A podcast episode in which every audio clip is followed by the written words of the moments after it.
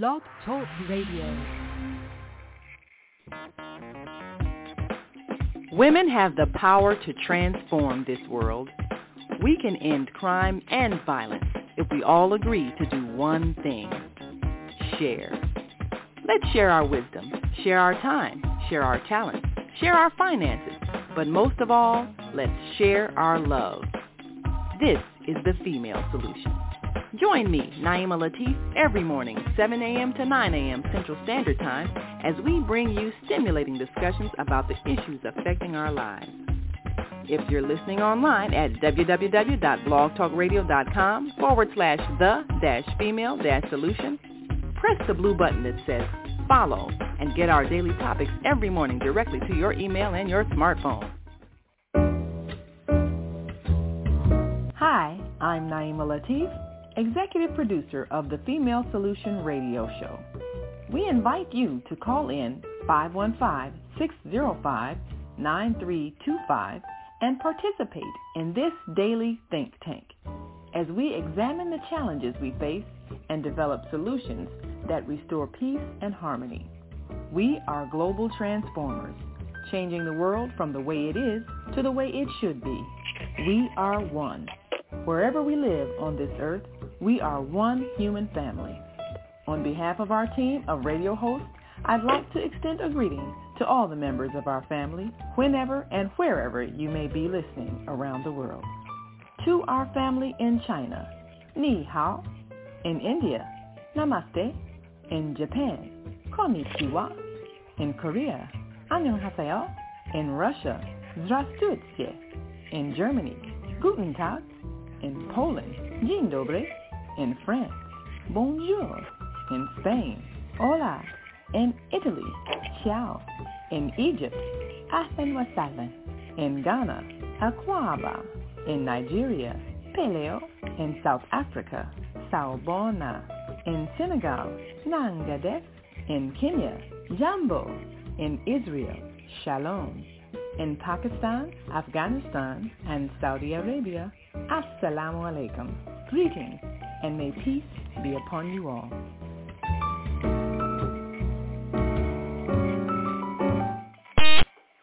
Grand Rising, and thank you all for joining us on this Thursday edition of the Female Solution Global Radio TV show.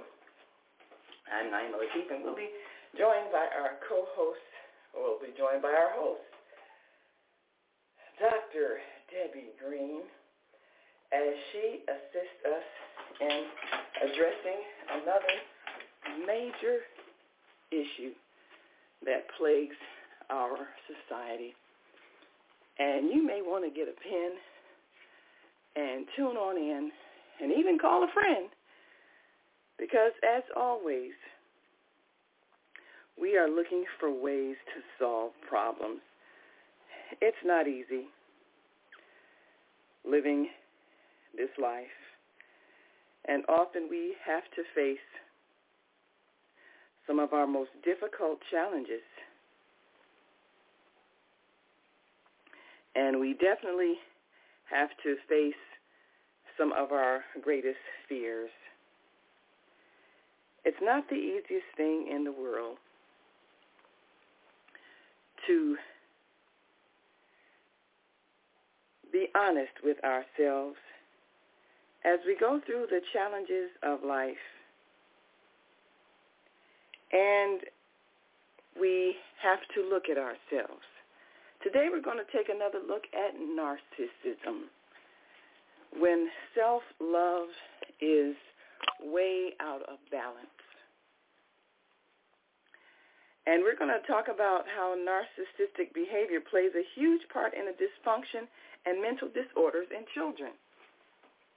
There are characteristics and behavior and actions of narcissism that may lead to mental and emotional disorders in children through parent and adult superiors such as teachers or other family members. So we're going to come back with Dr. Debbie Green. And good morning, good morning. Welcome to Soulful Solutions. My name is Dr. Debbie Green.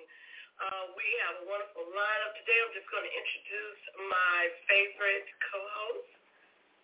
Here she is. Oops. Oh, wait. it seems like she's bleeding. Oh. I had to get, get, my get my second set of eyes, or my, maybe my third set of eyes. oh, yeah, I have some too. I just don't have them on right now. Matter of fact, I don't even know where they are.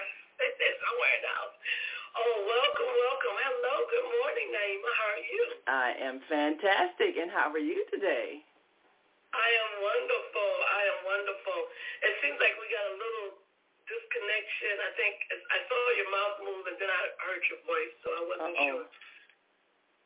Okay, let me see if it's it's any better now. What does it look like now? I don't know. Okay, there you go. Uh, has, has my has my sound caught up with my mouth? Or my mouth with my sound? One of them is a little Yeah, slow today. right, right. Yeah, I like those glasses though. Those are really nice. Oh, like thank those. you. You. Yes.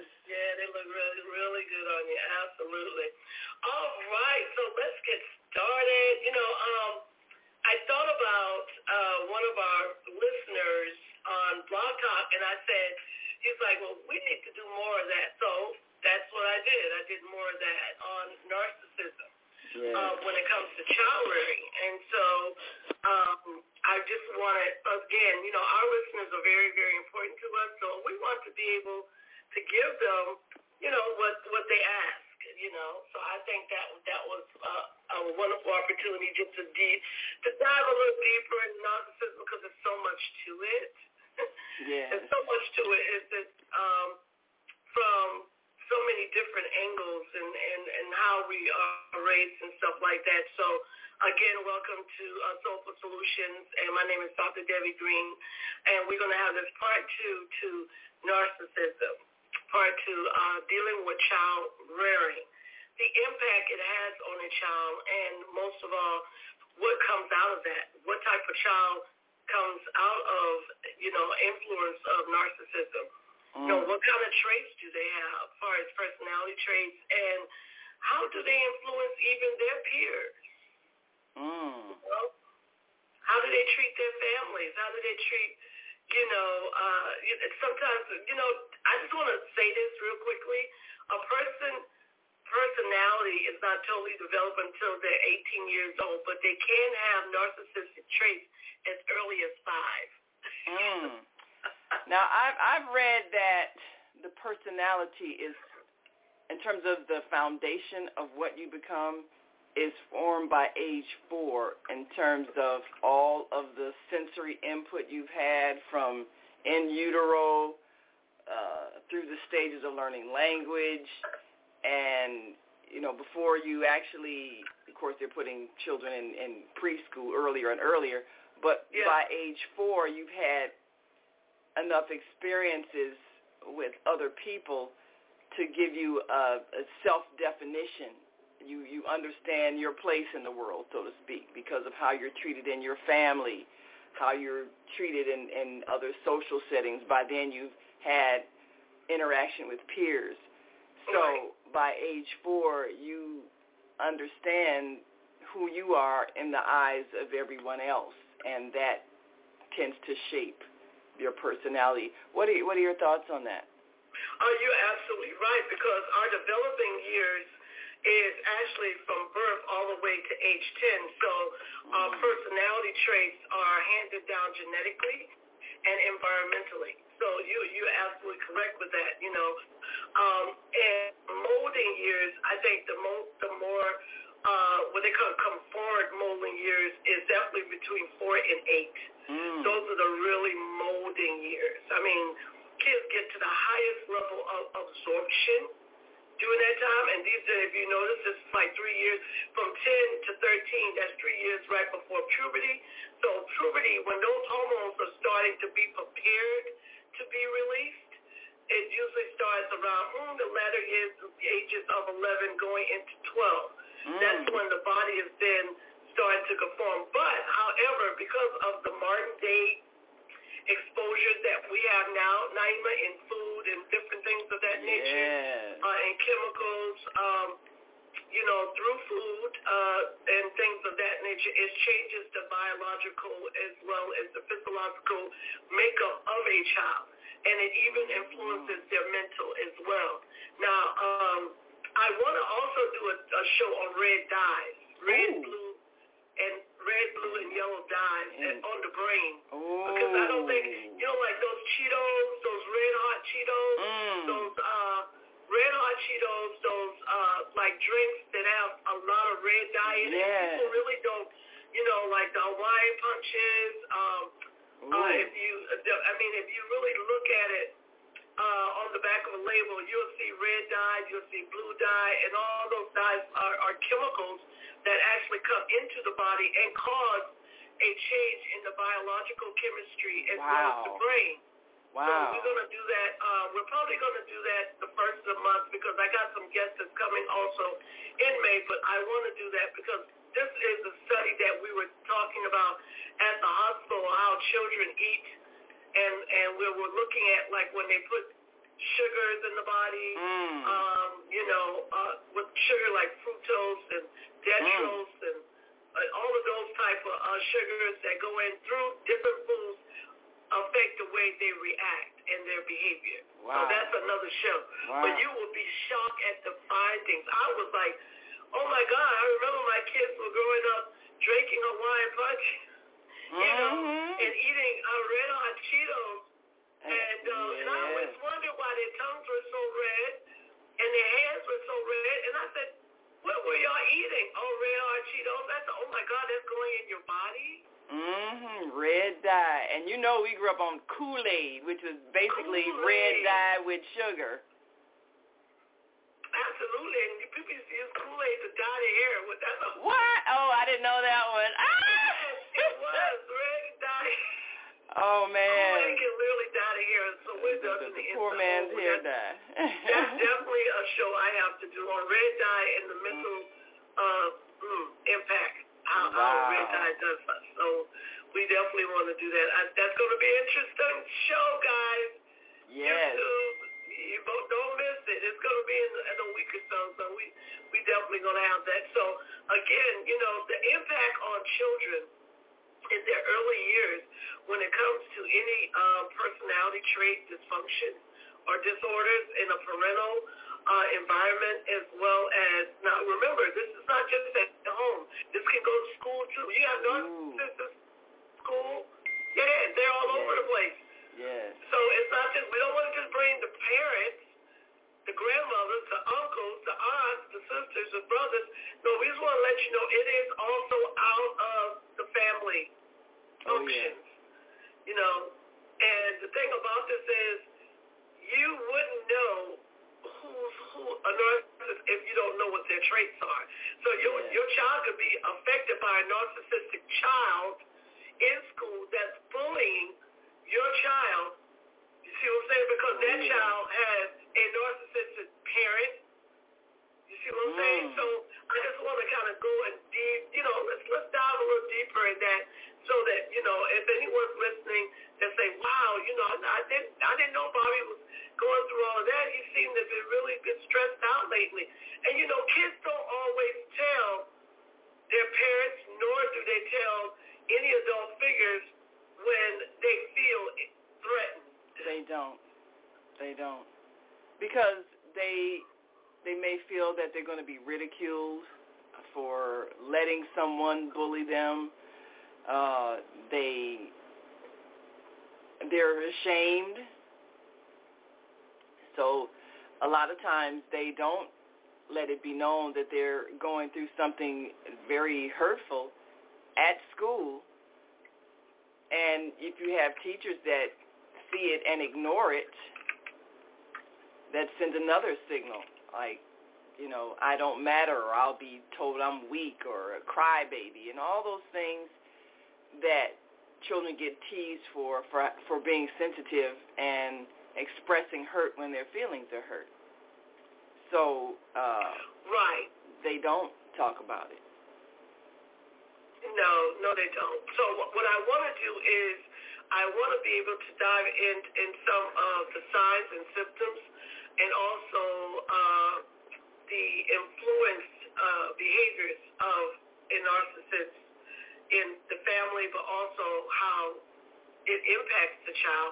But most of all, how the child then, you know, puts this behavior in action outwardly. Okay?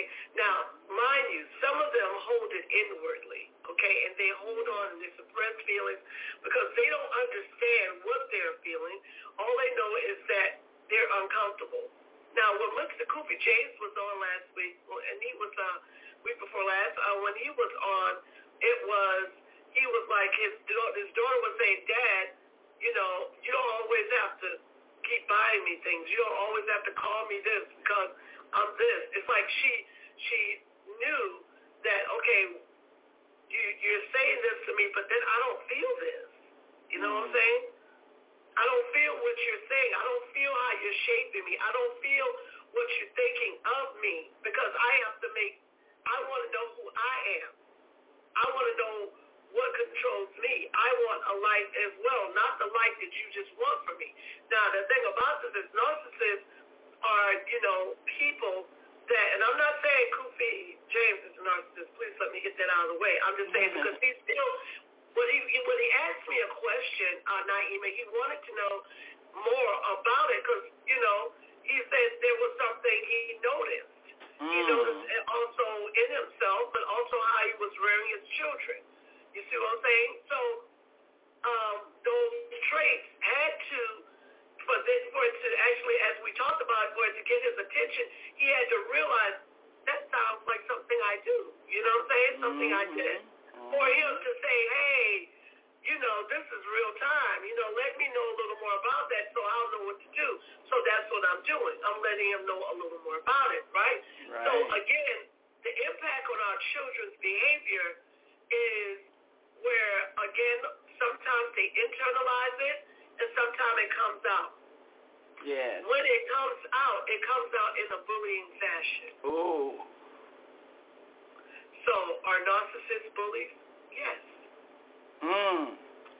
You know, bullying has become uh, well. It's it's been brought to our attention because bullying tends to be the the catalyst for a reaction to the bully, which we've seen in a lot of these mass shootings. Uh, we know Columbine, as hor- horrific as that experience was, we understand that the young men involved had been bullied, had been teased, had been humiliated. And apparently the adults in that school had accepted that kind of meanness of young people toward each other as just part of growing up.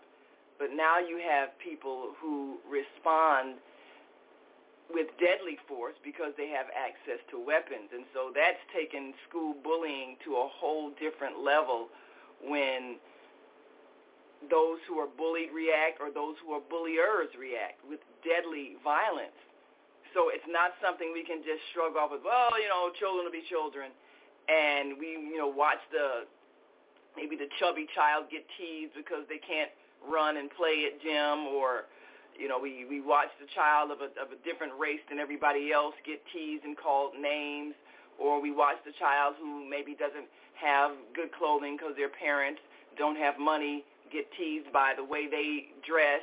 And we say nothing as adults because we experienced it in our childhood so we just figure well that's just how it is.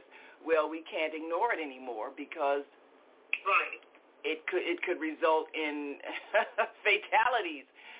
So we have to look at how are we allowing our children to treat each other and what behaviors are they mirroring in us that get played out in a school environment where there are incidences of bullying and meanness?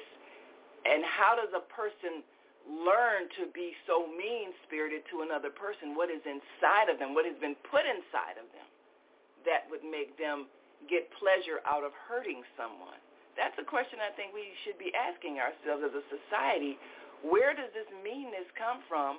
And if it's coming from parents, what's inside of them that makes them enjoy hurting their children who are small and defenseless and can't fight back psychologically or emotionally or definitely not physically.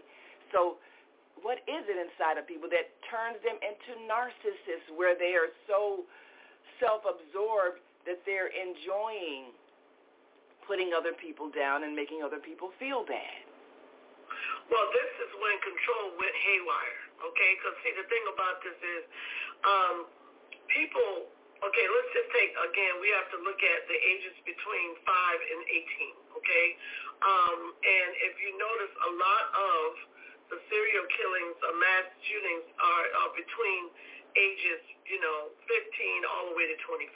You know, I mean, if you look at it statistically, you'll see that, right?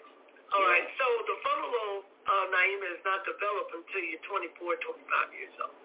So we got the logic, rational reasoning, mental flexibility, and the executive function, which is temple to temple, and directly in front of our head.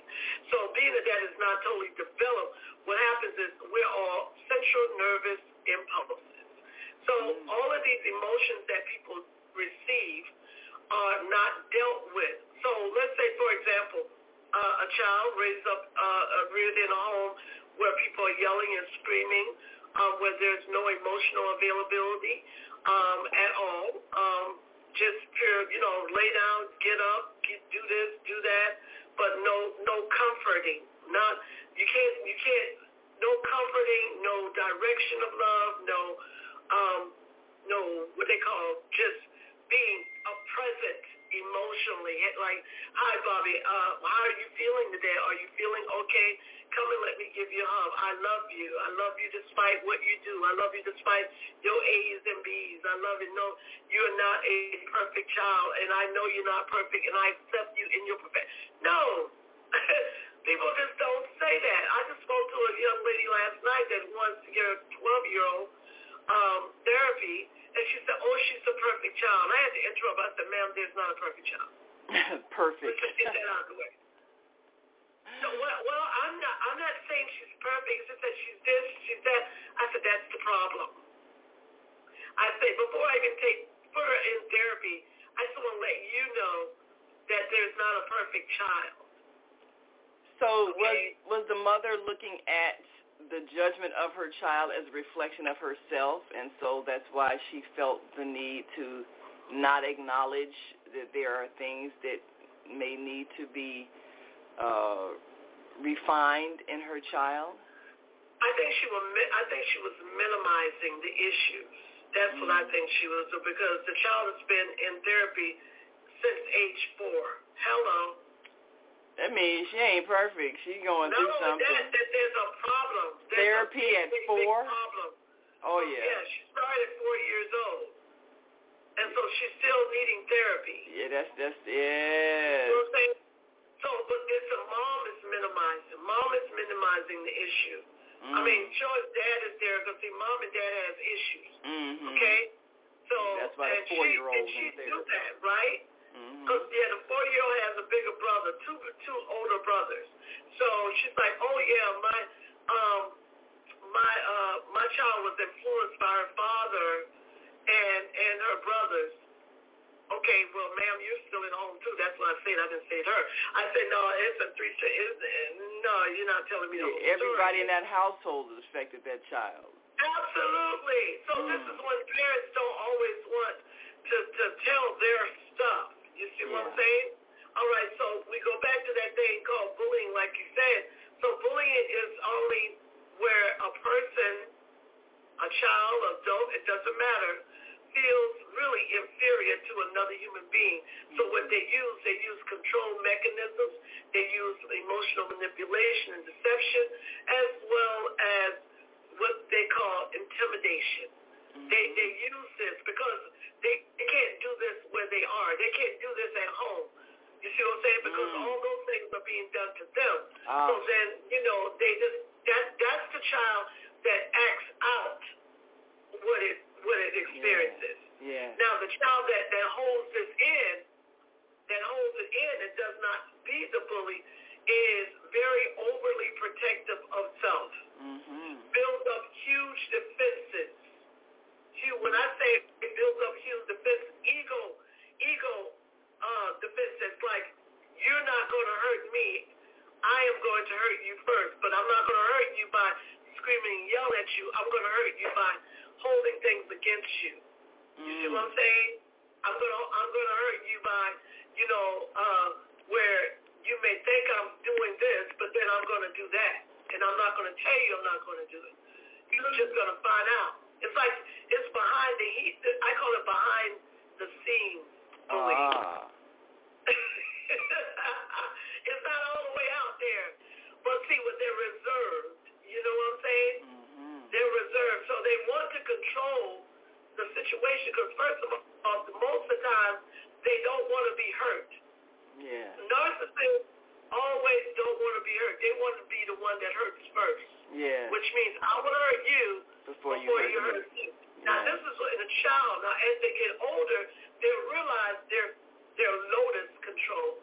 Oh, I can control myself, but I can also control you mm. by manipulating, by intimidating you. And if I get a little leadway, a little open door, oh, that's enough for me to get in there and try to do a mind control. Mm. You see what I'm saying? And again, children do this also to their parents. You can have one parent that's a narcissist and one parent that's not. And the one that's the narcissist can influence that child to also react to the other one that isn't the narcissist, mm. but with the same behaviors. I've seen it. Wow. So now, whoever isn't the narcissist got more than one narcissist in the home, and they are catching H-E-L-L, okay? Mm. Mm. You know what I'm saying? So they, they feel like you, oh my God, you are attacking me, you are putting me in this bad position, you're hurting me. Okay, they may or may not say that, or they may just be the prey. You know what I'm saying? Yeah. Well, that's just the way they are. That's just the way they are. So, you know, but everybody else can see that this is a big, big problem, right? Mm. So, okay, no, now, we, now that we know the impact, okay, let me go over it again. Impact upon peers. Children can bully their peers, you know what I'm saying, Yeah. with narcissistic behavior. Children can also bully teachers with narcissistic Wow. behavior. Oh, yeah, it goes. Yeah, uh, adult superiors. Oh, a narcissist kid can actually get in there and cause major problems in the class, in a classroom, because she or he is going to challenge the teacher. Mm. Now, narcissists are very prideful people, and they got a lot of bravery and courage. Average person's like, oh my God, I would not say that, but they will. Mm. You know, it, it, it's called courage on steroids. Wow. I mean, it's not funny, y'all. Honestly, it's not. It, it, it's terrible when you have a ten-year-old and they're talking back to a narcissist, being intellectual Yeah. I, yeah. I'm I'm just thinking of all the different like, yeah, experiences that I've had. like. I'm remembering all the different students. Oh, first of all, as a as a child in a classroom with disruptive or or disrespectful classmates, you know, and you're wondering how are how is this person getting away with doing this? And maybe even seeing some teachers that seem to be intimidated by the child, you know, I'm looking at that. And then I'm looking at different students I've observed even in schools while either teaching or being a parent volunteer and seeing the dynamics in a classroom where a child seems to not have the normal child's respect for adult figures and says and does things that are just outrageous. And you wonder how are you how are you doing this?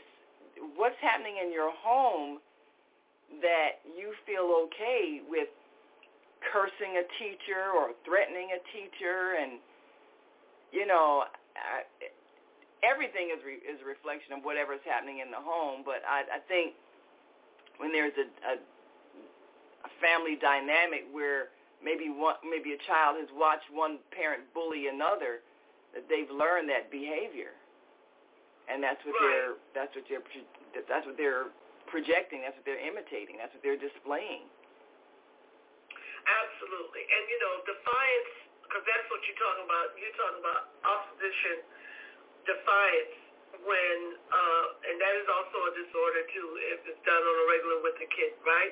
With with children, um, and that comes from again being in a home with you know that with dysfunctions and children have odd ways of expressing their feelings. Uh, some narcissist children uh, will use, uh, you know, profane language, mm. but then some of them are very just intellectually uh, defiant. And I don't know if you've ever heard of an intellectually defiant kid. They don't use profanity, but they're extremely rude. Yes, yes. They're, you know, they're ex teachers things like, you know, you know, why are we doing this? This is stupid you know, yes. You know, I'm not learning anything in this class. Mm. I mean, they openly say that and challenge the teacher. Yeah. Things like that. You know what. I'm saying? I, now, of I, course, that, that still is a form of bullying, but it's intellectually bullying. When we intellectually bully, we again, we don't like little kids. You know, they'll push each other around, or whether it could be physically, or they'll tell, "Oh, you're dumb, you're ugly, you're this, or whatever." but intellectually, intellectually they come from a, a, a platform of saying, you know, just opening in questions. Why are we doing this? This doesn't make any sense. Mm-hmm. Which is mm-hmm. challenging the authority of that person. And then trying to, I guess, create a a, uh, a atmosphere. Group, an atmosphere, absolutely, where others other students will then also be non-compliant. That is the problem. That's what that's what we call a dysfunctional wave, okay? Because it happens. One child can come in and destroy a classroom, just tear it to pieces, mm. and they have to remove that child. Yeah. But then they got to have a reason to remove the child because if the child asks, "Well, why are we doing this? This doesn't make any sense." Okay, that's not to some adults that's rude, okay, but then to other adults they want to say, "Well, won't you explain to the child why you're doing it. you know, so it depends. It might be a legitimate question. I mean, I've I've I've felt that way many times. It's like, okay, what relevance does this have to my life? But usually, you're you're conditioned not to question. I guess that's a that's a thing uh, because there are times when we need to question what is traditionally accepted because perhaps it is inappropriate given the reality of our life and times. Maybe old ways of doing things need to be challenged. But as you've said, there's a way that a child can question that could be respectful and not rude and disruptive and intended to create anarchy in a classroom. So that's something to look at. But, you know, uh, well, I know we've got to take a break.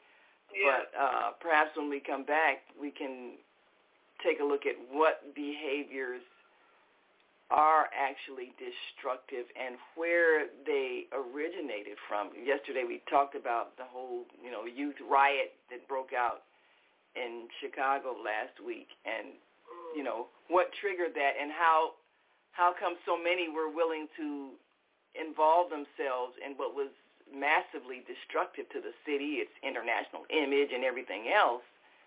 You know, what's in what's inside of young people? Are they are they being bullied at home? You know, what is happening in their houses to pr- produce that? So, mm-hmm. so we'll we'll take a look at that. And of course, if you're listening online, we want you to join this conversation. Give us a call five one five six zero five nine three two five and press one if you'd like to speak. And if you're on our switchboard now and would like to give your two cents or you know five dollars. Give, press one. And uh, if you'd like to connect with us visually, you can go to Soulful Solutions on Facebook and YouTube. And like and subscribe to the YouTube channel so you can always get notices when Dr. Debbie is live. And we'll be right back after this quick break, so stay with us. We have an opportunity to transform the whole global society in the next 50 years. 50 years from now, the earth will be populated by a new generation of adults many of whom are yet unborn. Our mission is to nurture them in childhood with love, guidance, and protection, and to raise them in healthy, happy families. If we impart values of compassion, generosity, and respect for fellow human beings in the next generation of children, they will create a world where people can live together in peace. This is our goal. Be a part of the transformation. Get your copy of the book, The Female Solution. Go to www.naimalatif.com. That's www.naimalatif.com.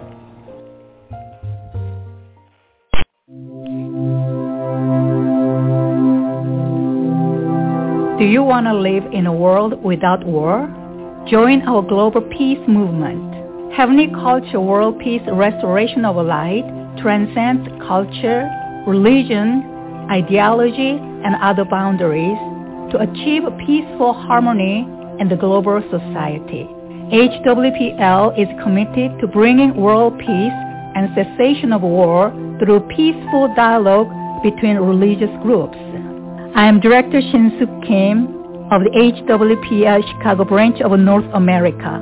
Join us for our next gathering. Call 773-580-1501 and be a part of the movement for world peace. Email us at chicagohwpl at gmail.com. Everything you need, what your body needs, is found in nature. So Susan Essentials doesn't do it any other way. Susan Essentials provides your employees and individuals access to over 20,000 nutritional products, and they are shipped direct to your door. Because Susan Essentials is certified in plant-based healing, we're permitted to offer you the best nutritional supplements on the planet. They're non-GMO and sustainably produced. And we take the guesswork out for you.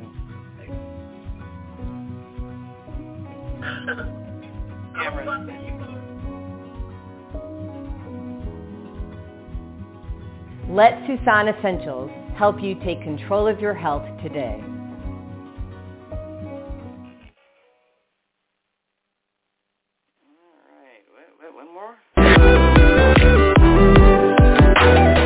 Tune in to Soulful Solutions with Dr. Debbie Green on Thursdays at 7 a.m. Central Standard Time and 8 a.m. Eastern Standard Time to hear great topics and stories on grief and turn it into victory.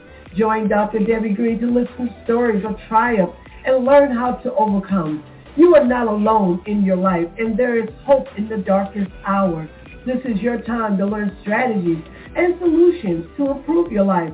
It's your time. So join Dr. Debbie Green with Soulful Solutions and call in on Thursday at 7 a.m. Central Standard Time and 8 a.m. Eastern Standard Time at 515-605-9325 with comments and questions. Look to hear from you real soon. All right all right welcome back welcome back to Soulful Solutions. My name is Dr. Debbie Green and my wonderful co-host Naima Latif, our executive producer of The Female Solution.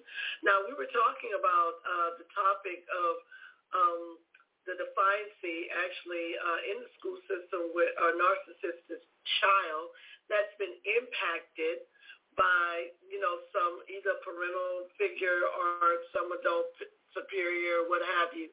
Um, now, again, children do not have a lot of emotional control because their logical centers within their senses and their frontal lobe is not developed, so they're all impulse.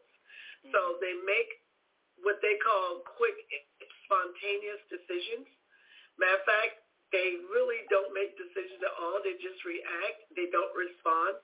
And that's what, and they respond to fear most of the time.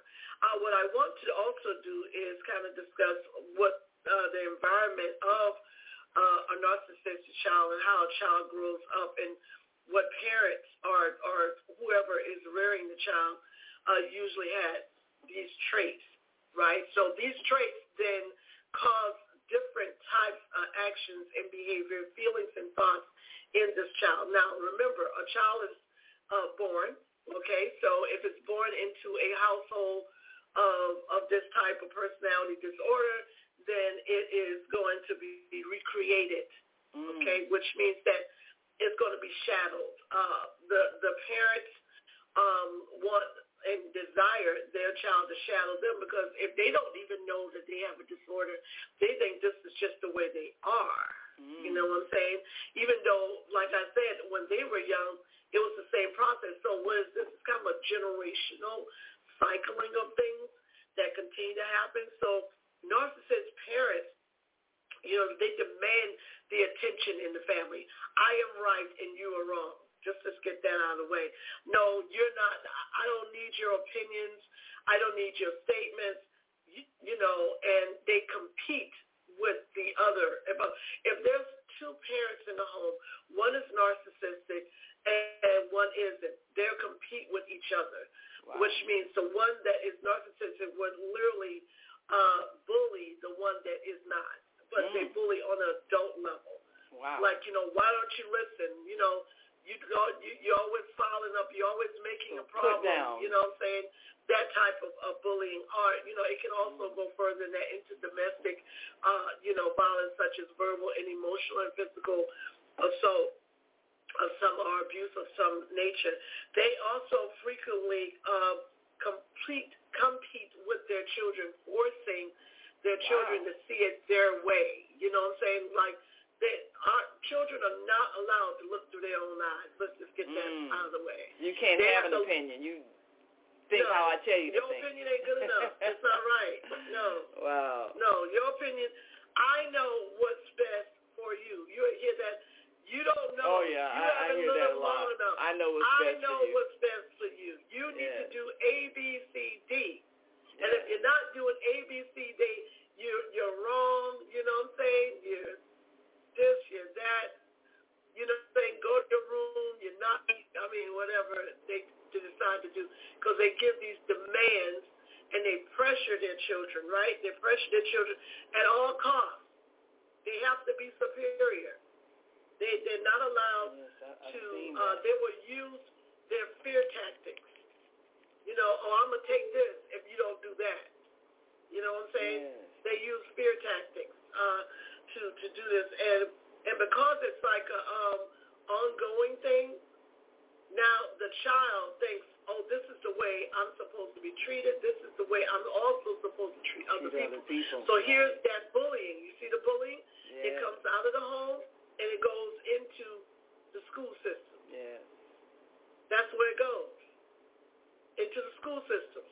That's the first, but then not only does it go to the school system, it happens in the home. We'll find a little brother will bully your sister, or a sister will bully the little, you know, Mhm. it, it, it, it'll happen at home first, and then it goes to the school system. You see what I'm saying? So most kids duplicate what they see. That's what that's all they know because they absorb it. So what happens to a peer that never had a narcissistic parent, but then here comes a child that does. You see what I'm saying? Mhm. and inferior and intimidates this, this child here. Oh, you're going to be my friend, but you're going to bring me money. Mm. You're going to bring me money. You know what I'm saying? I, I'm going to tell you, you're going to bring me money. Otherwise, and like again, the intellectual part does not, they don't, the bully, uh, a narcissist bully will ask for things and demand things, and then they'll lie. They will tell they will tell lies. Like they say, if you don't do this, and I'm gonna go and tell another friend of yours that you did this and you did that.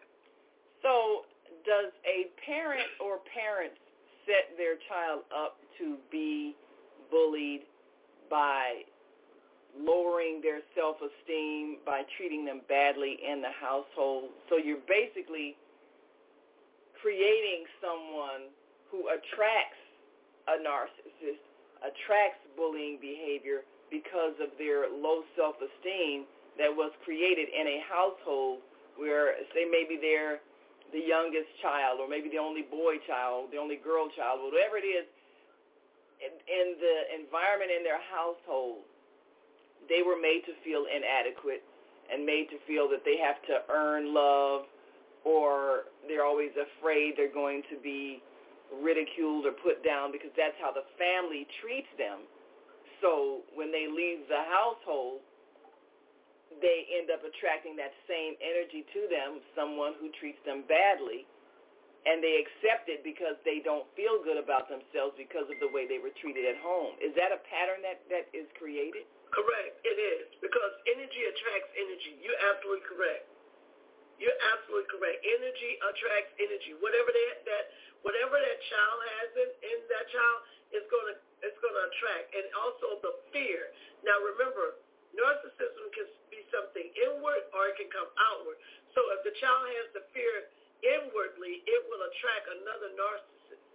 Mm. You see what I'm saying? To intimidate that child. You see, and that's that's the way it's done because energy never dissipates; it only expands. That's the way it works. So, but the narcissist never holds itself accountable. Mm. It doesn't take responsibility for his words nor his action. It's always, you are the blame of the reason why I'm doing this. You are the problem. You know, even though they are the problem, they don't take accountability. That is the biggest issue with a narcissist. Now, what happens is as the child continues to grow, let's say from, for example, from age of four years old up to 17, these are some of the things that will happen. You know, they tend to suffer from anxiety. They tend to suffer from depression, low self-esteem. Uh, they tend to also self-blame. It's my fault. It's always me. They they suffer from codependencies. They suffer. They're they're people pleasers, even though they can't. When they can't please people, they get extremely angry, Mm. and they start looking. Um, you know, usually if it's not self-harm, I'm not good enough. I'm not worthy enough. You know what I'm saying? If it's not self-harm, oh, you're the problem. I need to destroy you. You see what I'm saying? You know, so it's going to either go inwardly or it's going to come outward. That's what it is. But most of the time with adolescents, it goes inwardly. And they get to the point where they they have uh, a problems with their emotions. They don't feel what other people feel. So remember you were saying just a few minutes ago, you were like, well, how can they do or hurt someone else and not be aware that, hey, you're, you're doing something wrong because they become emotionally numb. Mm. See what I'm saying? So which means that, again, the frontal lobe is not totally developed to say, hey, what's going on? The logical, rational thing is, oh, I shouldn't be doing this. This is wrong. No, no, they don't. They don't look at it like that. They because, you know, they are looking at if they're low self-esteem, okay, dealing with anxiety, all of these things. Okay, here comes a whole crowd of kids. Oh, I'm gonna go along with that. Mm. You see what I'm saying? They, they, they literally just go along with it. They don't even question it until after. Because narcissists are very lonely people. People don't realize they're lonely. Wow. But they don't want anyone to know that they're lonely. Then it's, that's why they act in this defensive mechanism way of, of always, you know, uh, deep down inside they got very low self-esteem and they really don't know who they are. But they portray, you know, the mm, strong, you know, in, you know, intimidated, you know, or, or over over the top type of prideful person because that's their defense mechanisms. You see what I'm saying? That's a, their defense mechanism. So when it's time for them to, the opportunity to, for them to scream or yell or get their point heard, oh, they just jump in.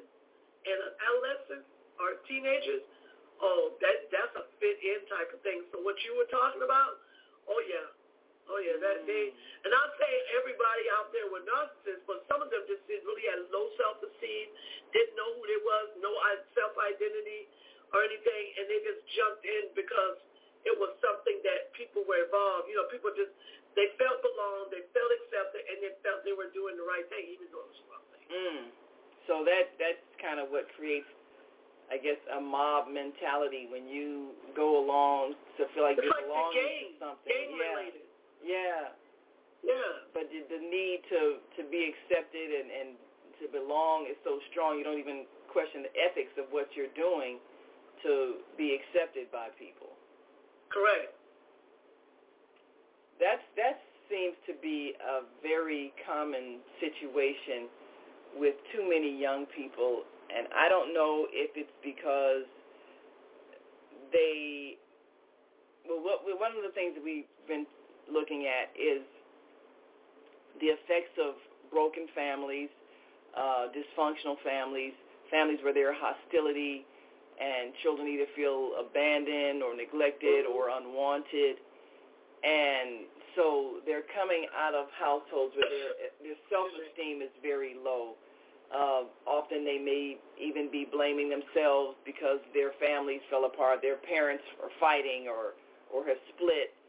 You know, they feel so out of control of their circumstances. And they have such a need to have their their self-esteem rebuilt. And so they will get involved with a group that makes them feel accepted even though that group may be someone that requires them to accept being demeaned in order to belong. Uh, right I mean situations where girls will be accepted by a, a, a gang but they the, the the way to get in you got to have sex with all the men and all that kind of thing. You know situations where you will allow yourself or you got to be a boy wants to belong to a group in order to get into this game you got to getting beat up first by everybody. So it's kind of like i will do whatever demeaning thing is necessary to belong to this group and i'm wondering how how low must your self esteem be that you will allow this of yourself? What, how are you conditioned in your family that you don't have a sense of dignity, pride, or respect in yourself that you would rather demean yourself or allow yourself to be demeaned or abused in order to feel like you're part of a group. Right. You know, yes. what's missing in your upbringing that this that you allowed yourself to be treated this way just so that you could ultimately feel accepted. Right. And I want to also say um, this right here because, again, you know, narcissism is a very wide uh, area of behavior and changes because the, for, okay, let's say, for example, here comes the father figure uh, that's speaking to the son. Okay, he doesn't show any warmth which means mm. he's not emotionally nurturing the child. But when the child does things like, you know, fight, oh yeah, that's right, you know, you, you should beat up little Bobby. Don't let him don't don't let him hit you, you know, that's what that's what boys do. Mm-hmm. Boys are rough, boys are tough, you know what I'm saying? Boys don't show love, you know, they they they direct things. They they they take, you know, they power over things, you know. So this is if if if like to bring up the little soldier, as one would say. You know what I'm saying? Mm-hmm. Teaching your child very young, you know, um, uh, not showing it to express love. You know, you don't have to you don't have to fight to get your point across. You don't have to to put your hands on another child or or anyone to prove your point. You see what I'm saying? But uh, again, if you got a parent in the home that excessively appraises this. You see what I'm saying?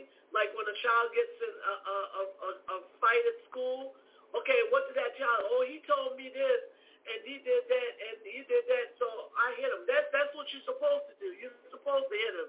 You're supposed to beat him down. You're supposed to choke him. You know what I'm saying? That's what you're supposed to do. And uh, but then check this out. If he didn't do that, and he said, "Little Bobby came home and said, no, somebody bullied me and they pushed me down. Well, why didn't you hit him? What's wrong with you? You know what I'm saying? You know, I why why are you acting like you're dumb? Why are you acting like oh, like yeah. you know like you're oh, oh, you a know wimp. say like you're weak or wimp?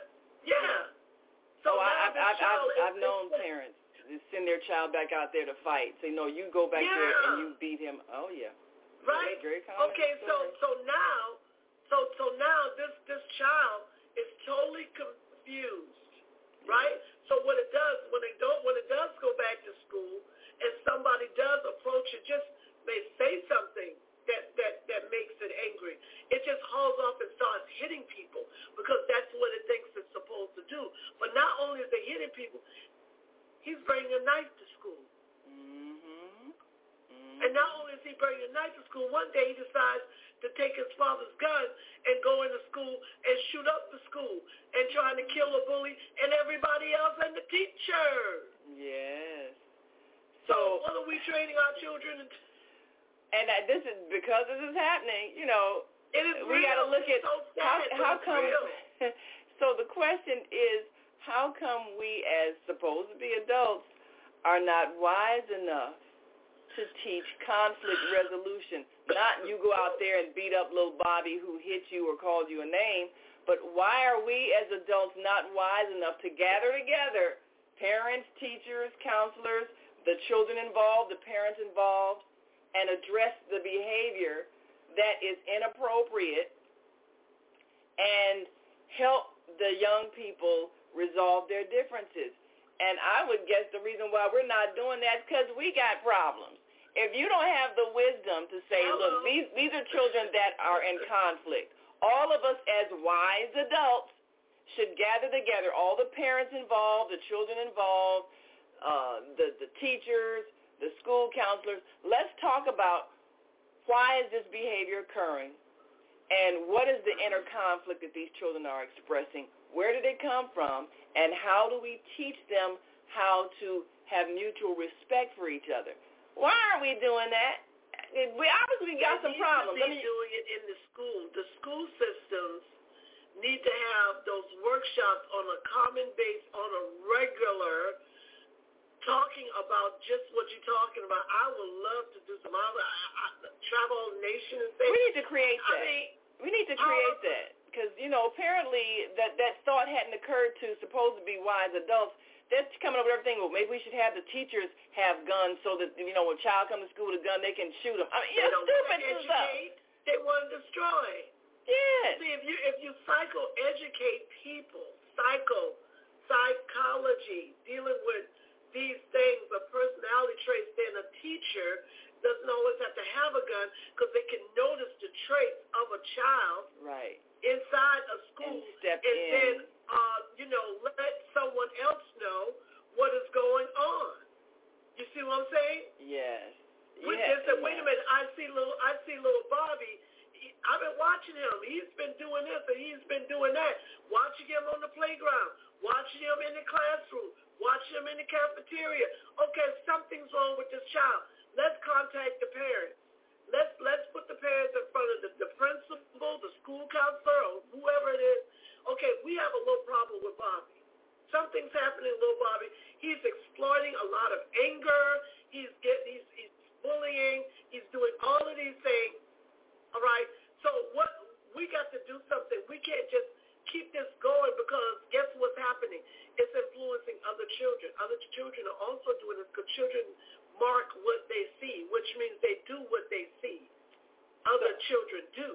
So right now, the way we have responded to little Bobby with the problem is to punish. Okay, they're suspended from school. Maybe they have a parent conference, a parent-teacher conference, and the parents come and they're all defensive because they don't want it said that they're they're the fault, so they're blaming the teacher. The teacher's blaming the parents, and the child gets punished and never helped. So this is the model that we've been using for how many decades, and it's not working, people. It's not working. So maybe our intention needs to change. Instead of punishing someone whose behavior is unacceptable, why don't we look at trying to discover what happened to create the behavior? What is the child expressing in terms of maybe fear of something or responding to conditioning that is happening at home or whatever the case may be so that we can help that child have healthy self-esteem yes. and then instead of that child being punished for obviously being in distress and pain and acting out, that child can be helped and healed and restored to a position of emotional balance and self-mastery. Why don't we have that as our intention as adults so the way we respond is differently? And uh, absolutely, yes. absolutely. Well, one of our fa- uh, Facebook uh, watchers um, Joyce Seeger wrote, I am guilty of that. My grandmother taught me that way, and I trained my children the same way until I learned better. Love you guys. And she also wrote this as well. Uh, I have sent out, sent my son out to fight again. I thought I could rid him of fear to defend himself. Wow, yes, Naima, that was our model. It has to be discussed and changed. Yes. Well, let me tell you something, Joy. Let me tell you, a lot of times, again, these things are cyclings that people just pass down. You know why? Because we didn't know any better. We didn't know okay? any better. We didn't know any better, so don't blame yourself or whatever. But now, like I said, what we're trying to do is actually, and we can save one life, we've done our job. Because a lot of these children go from zero to a thousand, not to a hundred, because of this fear intensely causing them to go into a rage. Mm-hmm. That rage then turns into torment and emotionalness for a human life. This is the problem, okay? Yes. So as we as we are doing this, this now it's not just ordinary little fighting on the playground anymore. No, right. it's bringing knives, it's bringing guns, it's even you know going to the level of the, the family, the child is turning their you know taking their their, their family's lives. You know what I'm saying? So we we can see it all on social media. We can see it on television. We can read it. We can, you know, everything. So something's happening. Something's happening in our children's minds today, but also in our society. And that something is called fear, false evidence appearing real. Fear comes in so many different types of ways. You know, it comes in like a, a slithering snake in our lives, and we don't even realize it. We don't even we don't know it until something happens that, you know, you ask the person that kills two, three, four, five, what I, I am many human beings. So what would drive them to kill? What would drive them to take another human being's life? And I'm going to go into that when we come back. Mm. We'll be right back after this quick break. So we want you all to stick and stay. Don't stray away. We'll be right back after these messages. And if you've got a question or comment, give us a call, 515-605-9325, and go to our Facebook and YouTube channel. Now, is it Soulful Solutions with Dr. Debbie Green or just Soulful Solutions? Just uh, Soulful Solutions. Okay, go to Soulful Solutions on YouTube and subscribe so that you can get automatic notices whenever under Dr. Debbie Green, Green. Yeah, under Debbie under Green. Green. Yes. Mm-hmm and that's D-E-B-B-I-E-G-R-E-E-N. And you will get automatic notices whenever Dr. Debbie Green goes live. You'll automatically get a notice in your email, and you can tune in to her other presentations on YouTube, and you will get an opportunity to be inspired and We'll be right back after these messages. So stay with us.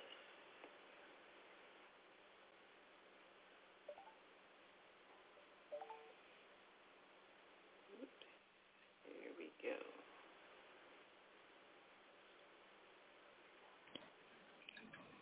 Hi, I'm Naima Latif, executive producer of the Female Solution Global Radio TV show. We are a part of the online network of Associated Internet radio hosts, On Air.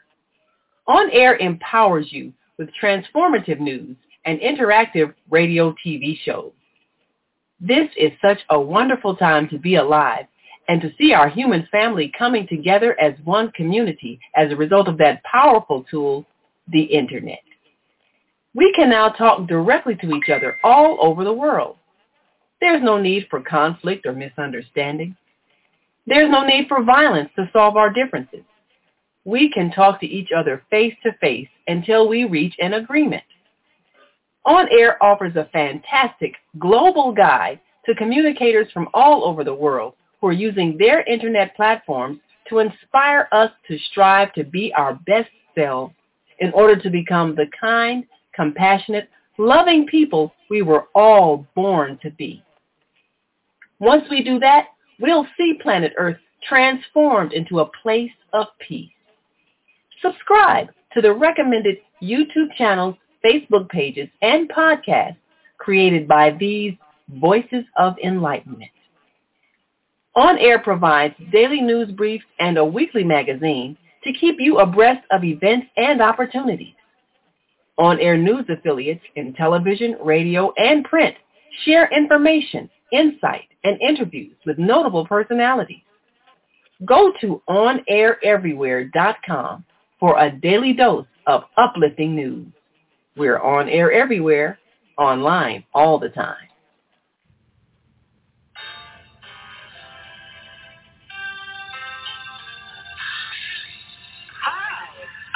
Joy. And I'm Reverend Rosemary. Join us every second Saturday of the month, 12 noon to 2 p.m. Central Time, here on the Female Solutions Global Radio TV show for Neighborship of Joy. We'll have powerful conversations inviting women to walk in the light. So call in 515-605-9325 and press 1 to speak to the host. You can also join us live on the Female Solution Facebook page and YouTube channel. So see you on the second Saturday on the Neighborship of Joy.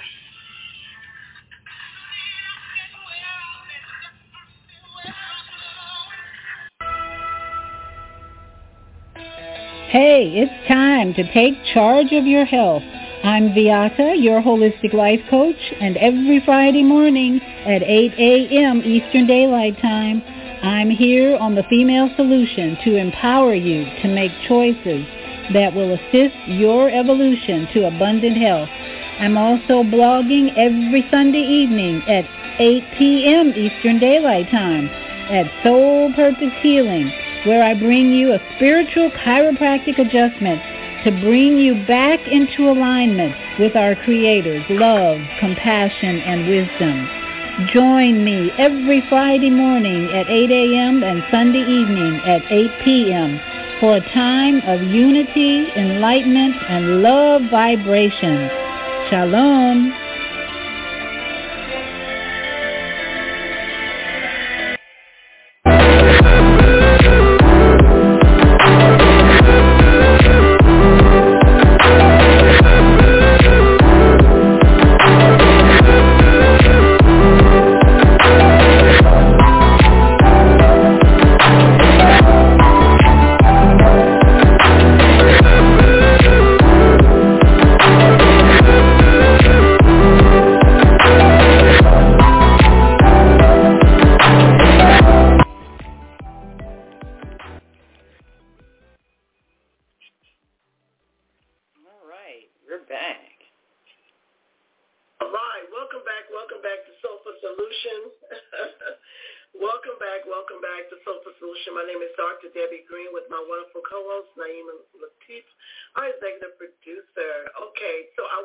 Kind of go into those dysfunctions of how a person becomes totally emotionalist and not value another life. But before I do that, I just wanted to uh, talk about one of our Facebook viewers are okay, our Tuesday host, Jody Susan. I can't resist that.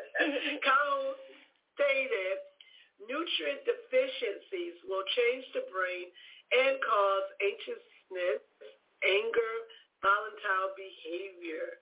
Then you couple that with toxins and you have a recipe for this mm. big disaster. Absolutely, I totally agree. Well, Here like, comes those red dots. yes, and that's and that's going to mm. really shed a lot of light because I can remember seeing the effects of children who had flaming hots for breakfast, and then they had red dye juice, you know, punch and everything, sugar, all that, and just the the the behavior. You know, you're talking kindergartners just bouncing off the walls, and then of course you get labeled bad because you're out of control because your brain chemistry is off because you got all kinds of toxins in your system, your brain, the chemicals. And yes, she's she's right. And Joy Seeger wrote again, exactly right. Our nation is grieving, in pain, and don't know how to heal or be secured or protected. Yes. Yes. That's the problem. Everybody's in fear and pain. Yes, and you can't. And, you can't and the talk thing to about each other they don't know. They don't, they don't know. I mean, mm-hmm. it would make more sense if we were able to speak to the people who are acting out, as opposed to just locking them away, because there are some answers that they have. They're responding to something. What are they responding to that we have created in our environment? That if we would get rid of it, they would not behave that way. So it would seem the intelligent thing, rather than us be living in fear and terror and locking ourselves away in our homes and, and packing guns and shooting people because they come up to our doorstep and all that kind of insanity, it would make sense if we just had a conversation. Just talk to people, listen to people, understand people, and then remove those things that we have created in our lifestyle that hurt people. It would be so much exactly. Easier. That's too rational, my dear. Mm. mm I mean, I, I, I hate to say it, but it's true. We don't live in a rational society. Yes, we got to bring some rationality. We were talking about this yesterday, and Mama D brought up, you know, some things happening even in the classrooms. If you have a mm-hmm. narcissistic teacher that rather than wanting to teach you wants to prove that they're right or, or they're smart and you're stupid and you know it humiliates you and this is this is your school experience you're going to you're going to hate school you're going to grow up angry defiant destructive and this is the environment in so many of our schools and you wonder how is it that a teacher would get satisfaction out of putting down a child who doesn't know an answer to a question as opposed to just saying, well, let me see if I can help you all understand. Let me re-explain it. You know, what is that? And, and I see that so often, and this is the environment that so many of our children are, are spending so many hours out of their day, humiliation and put downs by the person in authority. So, of course, they learn to hate people in authority. They learn to hate school, education, and everything it represents because it always represents some kind of emotional pain. And mm-hmm. rather than us look at it, talk about it, and understand it so we can fix it, everybody's pointing fingers at blame and ultimately blaming the child who is really just responding to what they experienced from the adults.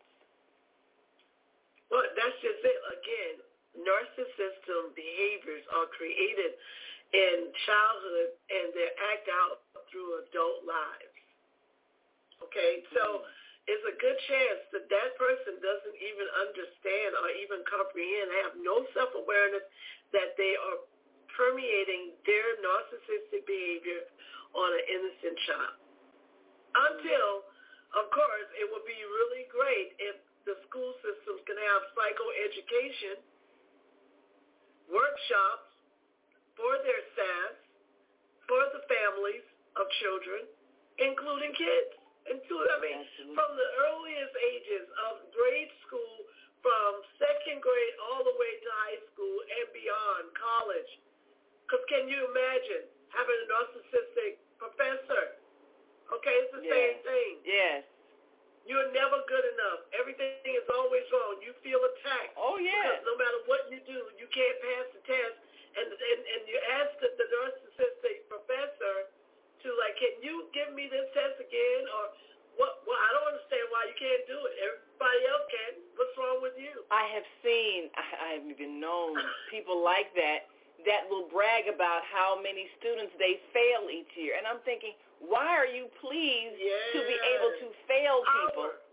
Why are you pleased to have the reputation of being a hard teacher and oh that class is so hard and nobody passed that class why would you want to do that to another human being, make them feel like a failure, as opposed to sharing knowledge which would help them become a better human being because they have information that could help them in their lives?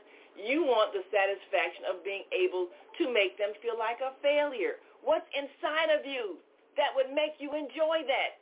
That's my question. And hey, if you all are, if anybody out there that's a teacher, and if that's you, you need to look at yourself in the mirror. Why, why are you enjoying that? That's a real question. Because they have a low self-esteem, so they exalt power, Naima. Mm. People in adult minds who have low self-esteem uh, feel low self-worth put on the defense to exalt power. Sick. And it's not everybody. Now remember, it can come outward or it can stay inward. Okay, please let me give the differentiations now.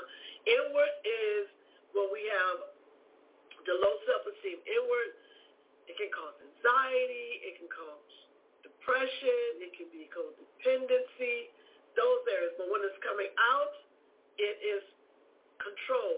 Mm. Okay, it's exalt a power. It's a bullying fashion. You know, they it's intimidation, it's emotional manipulation and deception. Those are the outward types of behaviors with narcissism. Oh, I'm competing with you, but I'm going to win. Mm. You're not going to win. And adults do this to each other. all the You see time. what I'm saying?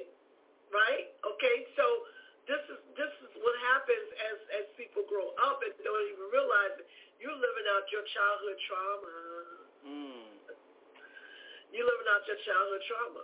Mm. So now the thing that uh that Mama Joy Segura brought up about even when you send your child back out to beat up the little child who just beat them up. Yeah. And how many of us were raised that way and it didn't occur to us to say, well, here we have two children that are in conflict. Let me go and meet the parent so that we can get with the children and help teach them how to live together in peace. It doesn't occur to us to do that because we're thinking, well, I'm a joy. Her child not going to beat up my child. So instead of us having a collective mindset that we want our children to learn how to live in peace and cooperation and mutual respect, we're thinking, I'm going to make sure my child beats up her child. And, you know, the other parent may be feeling the same way. So rather than us set an example of how to get along, we're demonstrating how you have power over someone, how you have to be the one that's the intimidator. You have to be the victor in the fight. But Yep, in these times. I mean, because in these times it's not fist fights anymore, not even knife fights. People got got automatic weapons, so we can't have that kind of mentality. I'm gonna make sure my child beats up your child because somebody's child ends up dead. Right. So at this point, we need to change our own Well, thinking. we- Absolutely. We don't have a truth mentality. It's a lot of us that don't have a, a what they call a, you know, a mutual understanding, looking for mutual understanding more, more so than look for, um, you know, a a power struggle. You see what I'm saying? Power struggles are when people tend to put the intimidation on another person yeah. because of what they feel. They don't feel strong inside, so they intimidate another individual. That's what happened. Well, we got a That's- caller that's on the line that wants is. to And speak. so- oh, we got several. we got a whole bunch of hands up. Okay. yeah, so let me, uh, Okay. you want to go to the phone lines? Uh, okay, so I'm going to take you all in this order, Yes, go ahead. 773-885, 773-330, and 773-737. going to take you in that order. And if you're on our switchboard now and want to speak, you can put your hand up as well. Press 1, and we'll come right to you and get your thoughts. And let me go first to area code 773-885. Introduce yourself to our listening and viewing audience and give us your question or comment for Dr. Debbie Green. Well, this is Mama Joy. Good morning, Hey. ladies. You all are just having too much fun. Just entirely too much fun this morning. I had my head up. I said, okay, teacher, y'all ignoring me. I'm in the classroom and y'all don't see me. well, you know, I, I I I guess I didn't look down at the switchboard for a while. Like, okay, well, let me let me uh pay attention. yeah, I tell you, because this is a hot topic, and I'm really so pleased, and I think this should be something ongoing because this is a national issue. Our, our truly, our nation is grieving, and our young people are, are, are in this this this bowl like a fish bowl and container, and they've got all this power and energy, and no guidance is there for them. They're losing hope, and so what we're looking at uh, is is really I- I've been talking with, I went to that grief session and learned that we're looking at children who are grieving, children who are hurt, and and all should be on board, learning whatever we can to address it. But the three, four things I wanted to mention is that we have to take ownership of our responsibility of the crisis that we're in the midst of. We really have to take ownership.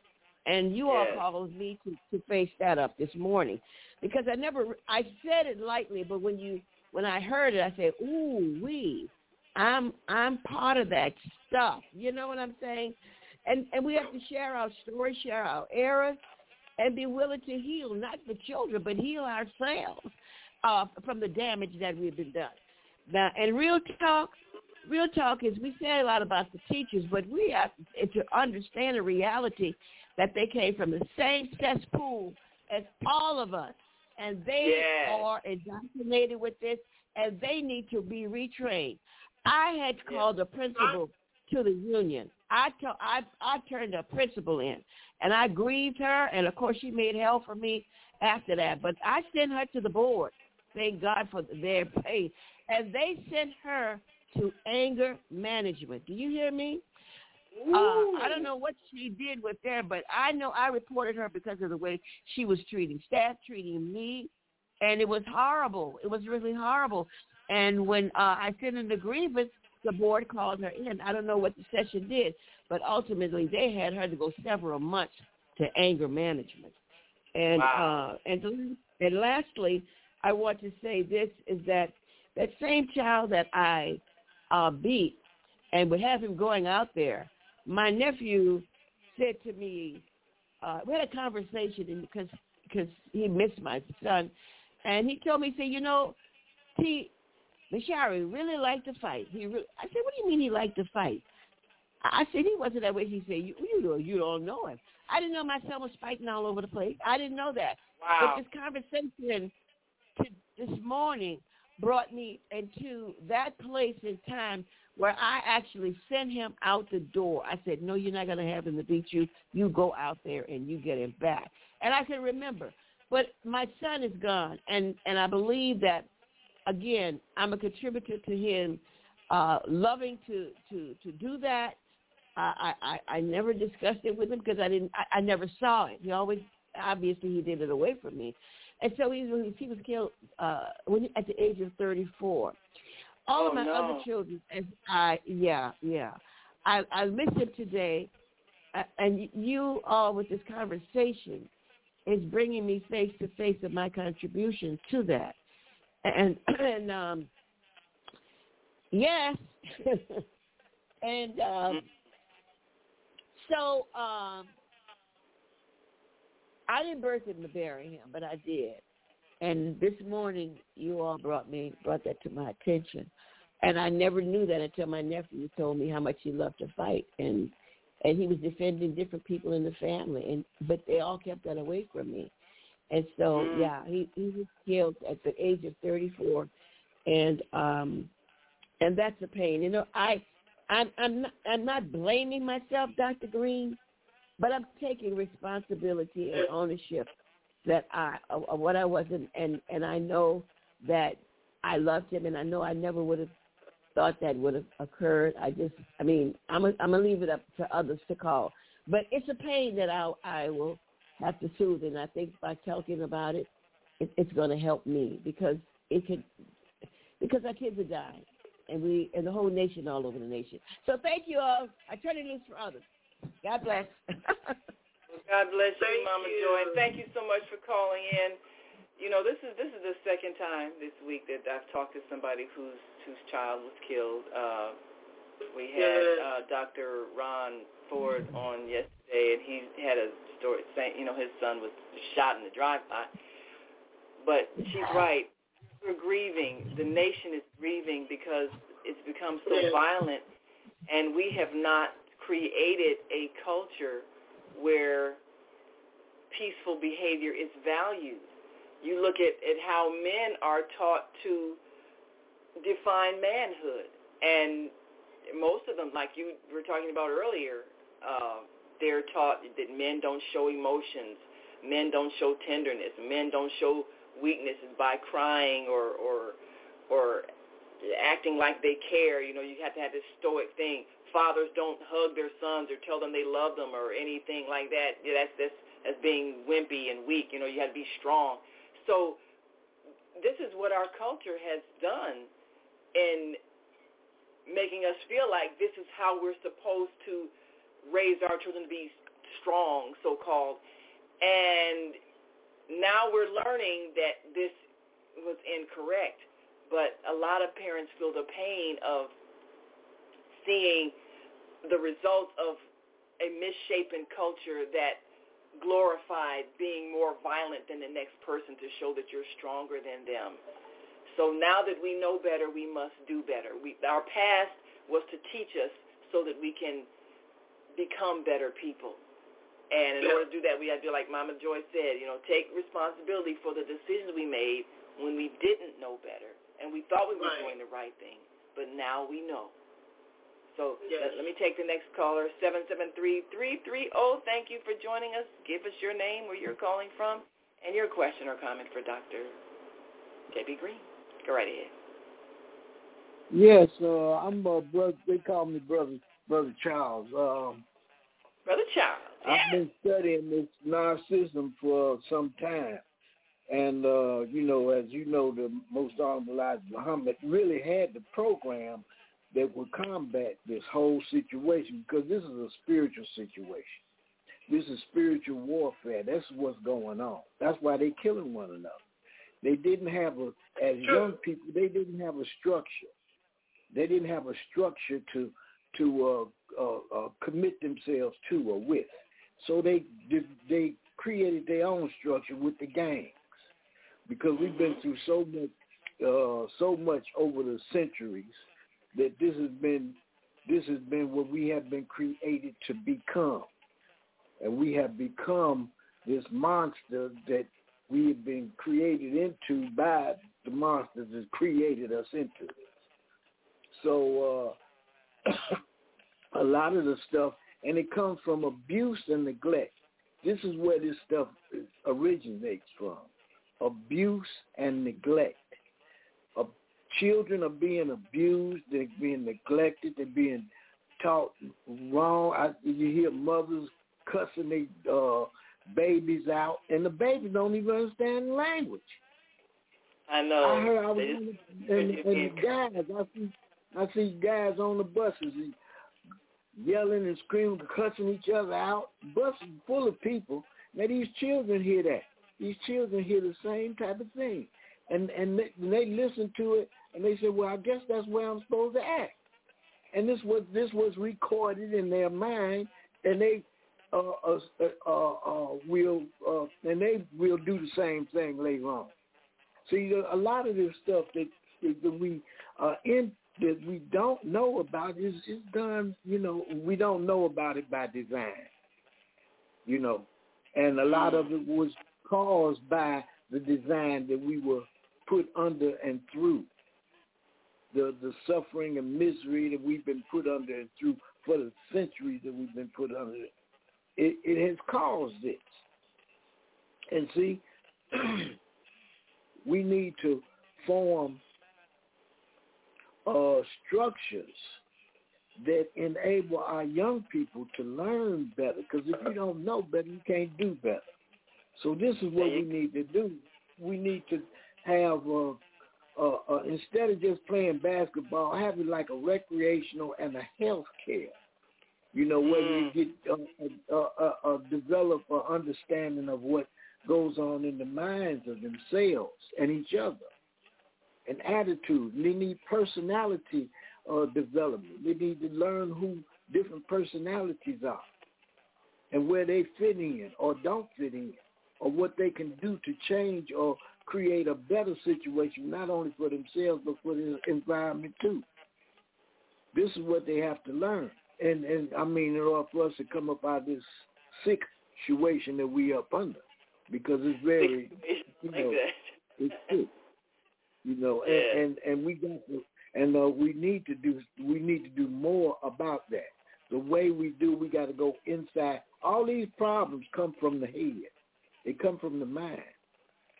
They come from the mind, the way they think, and the way they, the way you think relates to the way you uh, uh, uh, you develop an attitude, and then you have a behavior behind it.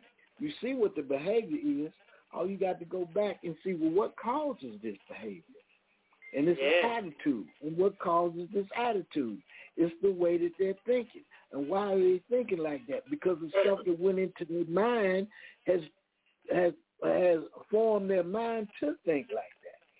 You are right. And right. this is what we got to. This is what's got to be done. Uh, I've been studying this for a while, for a long time. Thank you so much, Brother Charles. You, you've uh, you, we can go to break now. But we want to thank okay. you so much for those words of insight. Uh, that is exactly what we have to do is look at where is the original, where is that originating from, and how do we fix it. Thanks so much for calling in, Brother Charles. We appreciate you. We got to take a break now, and we'll be back. And 773-737-312-671. Anybody else that's on our switchboard that has a comment, press 1 now so we can make sure we give you enough time to speak. And we'll be right back after these messages with more from Dr. Debbie Green, Soulful Solutions. We'll be right back after this quick break, so stick and stay. Don't stray away. We'll be back in a moment. Stay with us.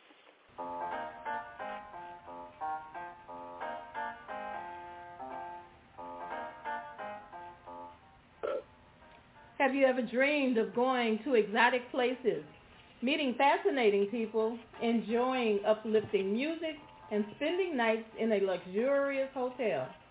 Do you look forward to a relaxing vacation where you can walk along the beach or sit in a quiet park and enjoy the sunset or sunrise? Whether you're flying around the world or driving across the country, we will share travel tips that will help you stay safe while you enjoy the journey. Join me every third Saturday of the month, 12 noon to 2 p.m. Central Standard Time, and move around with Deborah here on the Female Solutions Show. Call in and comment 515-605-9325 and press 1 to speak.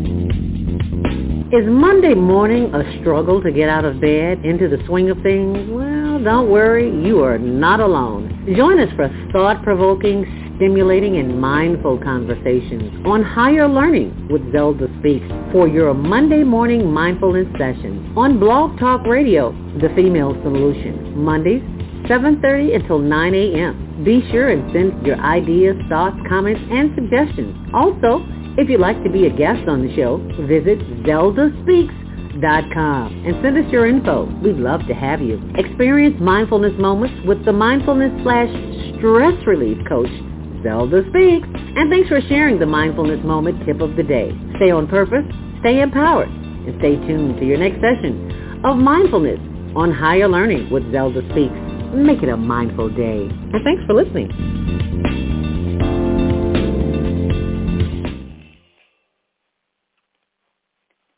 Hi, this is John Alexander. And I'm Naima Latif. Meet people like you who are making a positive difference in the world. Big difference. Watch us every day on The Media Connection at www.youtube.com slash The Media Connection TV.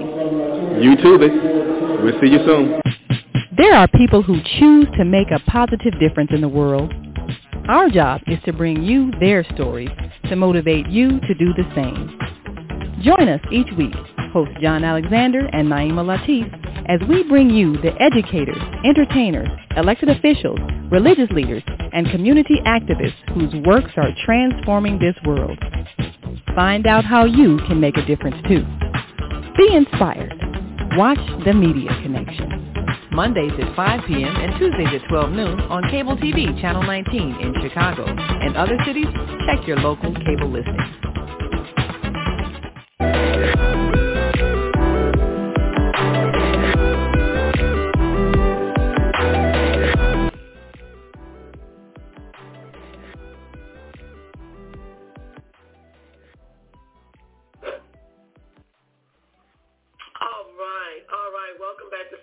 Solutions. My name is Dr. Debbie Green with my wonderful co-host, Naima Latif, our executive producer. And again, we're at the top of the hour, and our topic of today is narcissistic behavior and child rearing, pride and control. I just want to also make one quick point before we finish uh, going to the caller base. The thing about narcissism, again, it is a very uh, lonely place for a narcissist. And, you know, they dread being ordinary. Mm-hmm. They don't like being ordinary. They, they, they are attention seekers, demanders, and commanders. They, they love control. They want, they want, they eat it, they breathe control over whatever, whenever, however they can get it, whether it's in the workplace, whether it's in a school, whether it's at home, in the grocery store, it doesn't matter. It's because this is what they, this is how, this is their makeup. And again, please understand, a narcissist was a child too. Okay, mm. so you know it's uh, a, a narcissist was an innocent child, an innocent baby that was neglected emotionally, that was either abused, you know, mentally, emotionally, sexually abused, uh, put down, belittled, torn down, from the cyber of their being. And if they did not get the help, they did not get the nurturing uh, that they did in those early childhood years, then they turn into something detrimental. Because really, when one is destroying another human being, it is destroying itself. Yeah. So what am I saying to you? They destroy themselves through other people. Ooh. That's what they do. They eventually, as they live, as they get older, it gets worse the worse it gets. I mean, if it starts at age seven, it keeps getting worse and worse and worse until they get help and get treatment for it. And I want to make sure I'm talking about the treatment. So we're going to take those those callers, but the end result, if they don't get help, they end up being recluse.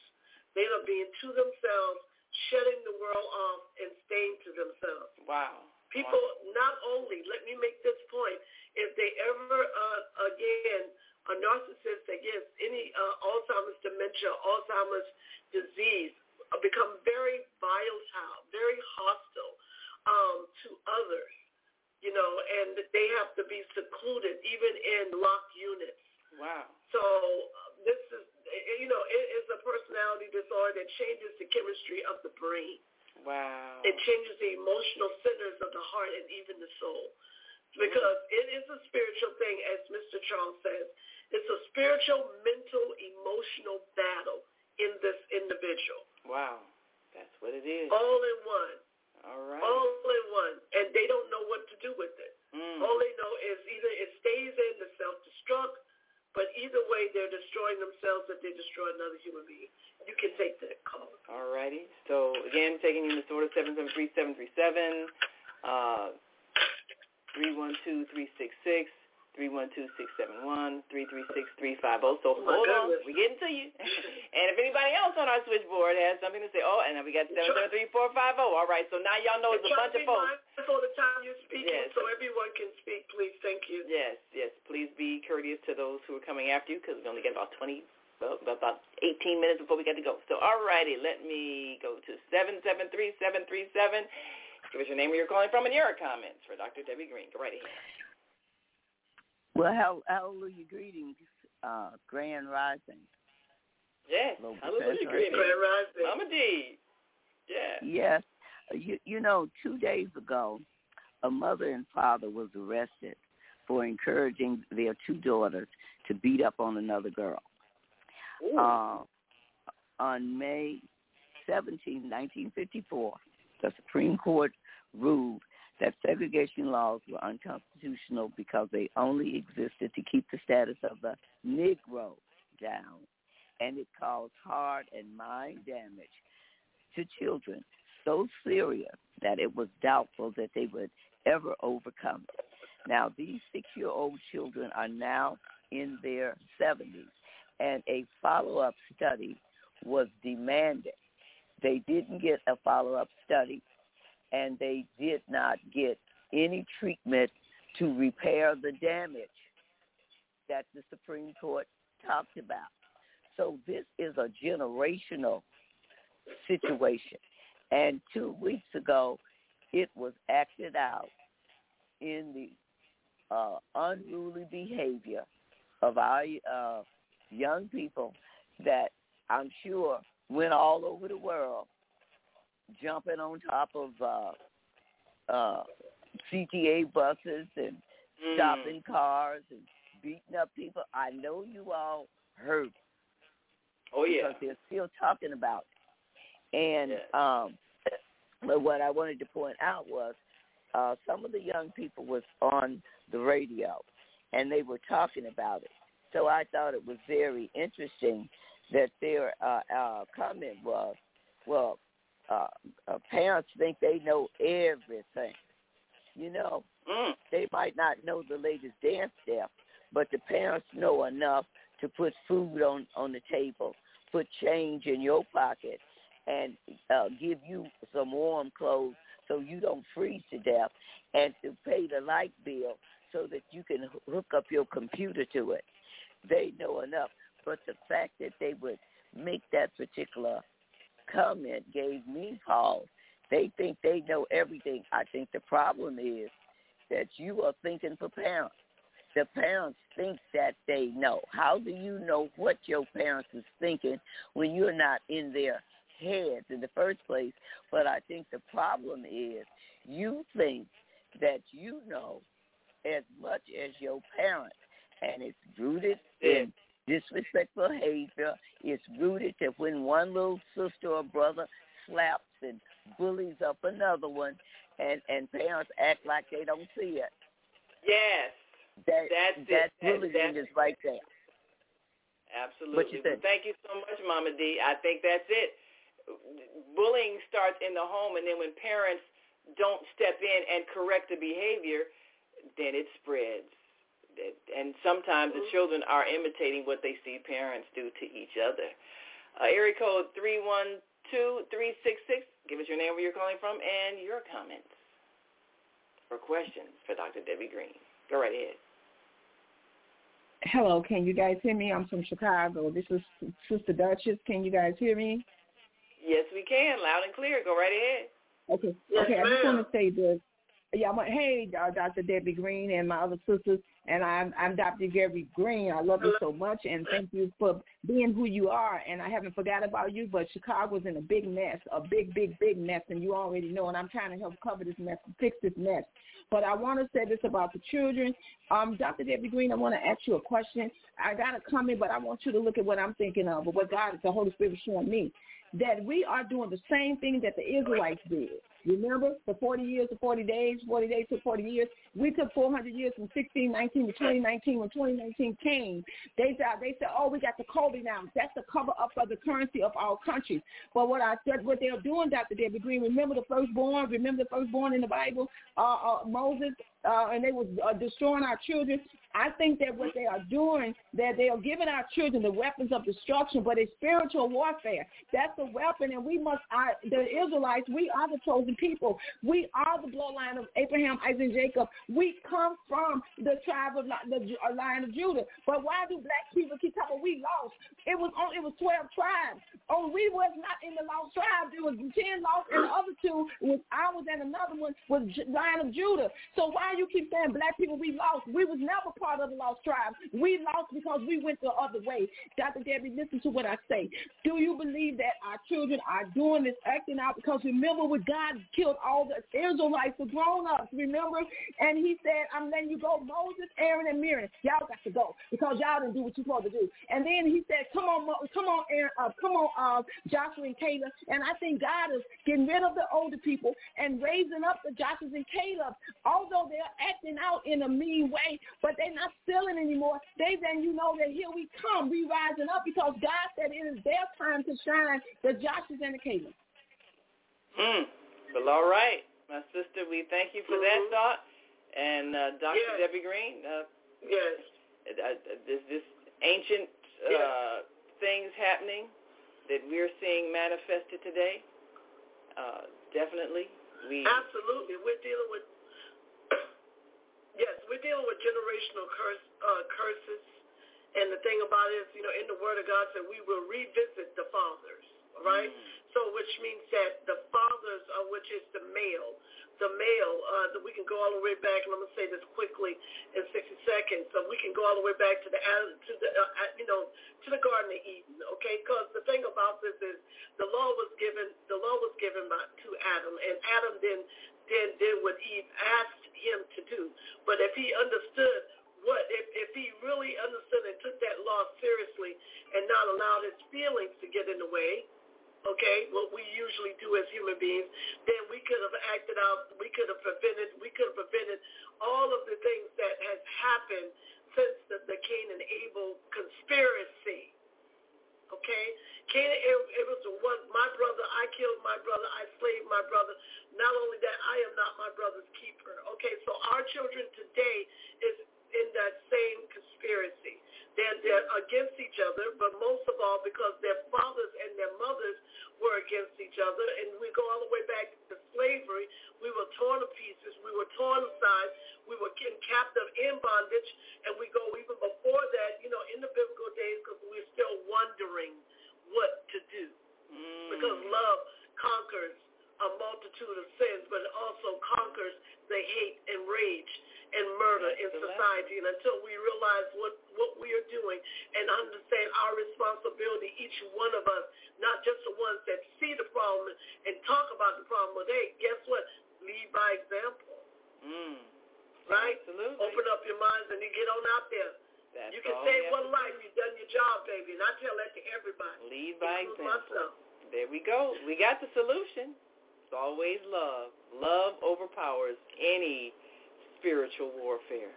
Love always Psychoeducation is the is the solution. Is the mm. main in educating people. People have learned helplessness, learned anger, learned behavior of just torment, volatile, hostile, all the time. Fear. Okay? Learn. Yes. Learn behavior. That's it. That's so what so we have to unlearn them. And learn Total something new. cognitive reprogramming. Absolutely. Period. Absolutely. Give me a bullhorn. I'll say it across. we got five more folks who want to speak now, so you you Well, lit up go the ahead. board. They got So now everybody got about a minute, so you know make make make your statements succinct. That means quick. Three one two six seven one. You're on. Go right ahead. Narcissism. Check check your mute. Three one two one. You're you're on. Check your Yes, mute. you're right. Well on ya shalom, assalamu alaikum, and good morning, Dr. Debbie Green and uh, the Female Solution. Uh, we love you. This is Brother Minister Robert Floyd Plump. Uh, you know, it takes a whole village to raise one child, and nobody can raise a kid. This is a part of the solution that I think black love matters too. You know, uh, there was a time we all was in love with with God, and the words say the same: uh, to honor God, honor your father, honor your mother, and honor the elders. And I believe, uh, you know, there was a statement made earlier.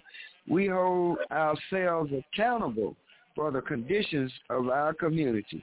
Support our efforts as we exercise change.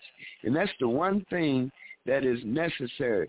For more information, brothers and sisters, and especially you, Brother Charles, hope you're still listening, and, and uh, Dr. Debbie Green, uh, go to www.plumpfoundation.org and give me a call. Everyone, thank you so much. Appreciate you for having your your solution ready. We appreciate you so much. Thank you. And let's go to three three six three five zero and take it away. Greetings, uh, Dr. Latif, Dr. Green. Yes. Can you hear me? Yes, ma'am. Loud and clear. All right. Th- this is Mama Bonfire AZ Paris, and thank you, Dr. Debbie Green, for your wisdom. I'm calling you from uh, Sierra Vista, Arizona, living on stolen land in Cochise County. Your show, I tuned in late. I apologize. I had a horrific yesterday. But anyway, I'm on this side of the dirt family, and thank you. I want to give out a shout out to the sister that I met from Chicago. uh, yesterday. She's the manager in a healthcare facility. And uh, I tell you that Chicago has some kind of powerful, powerful energy.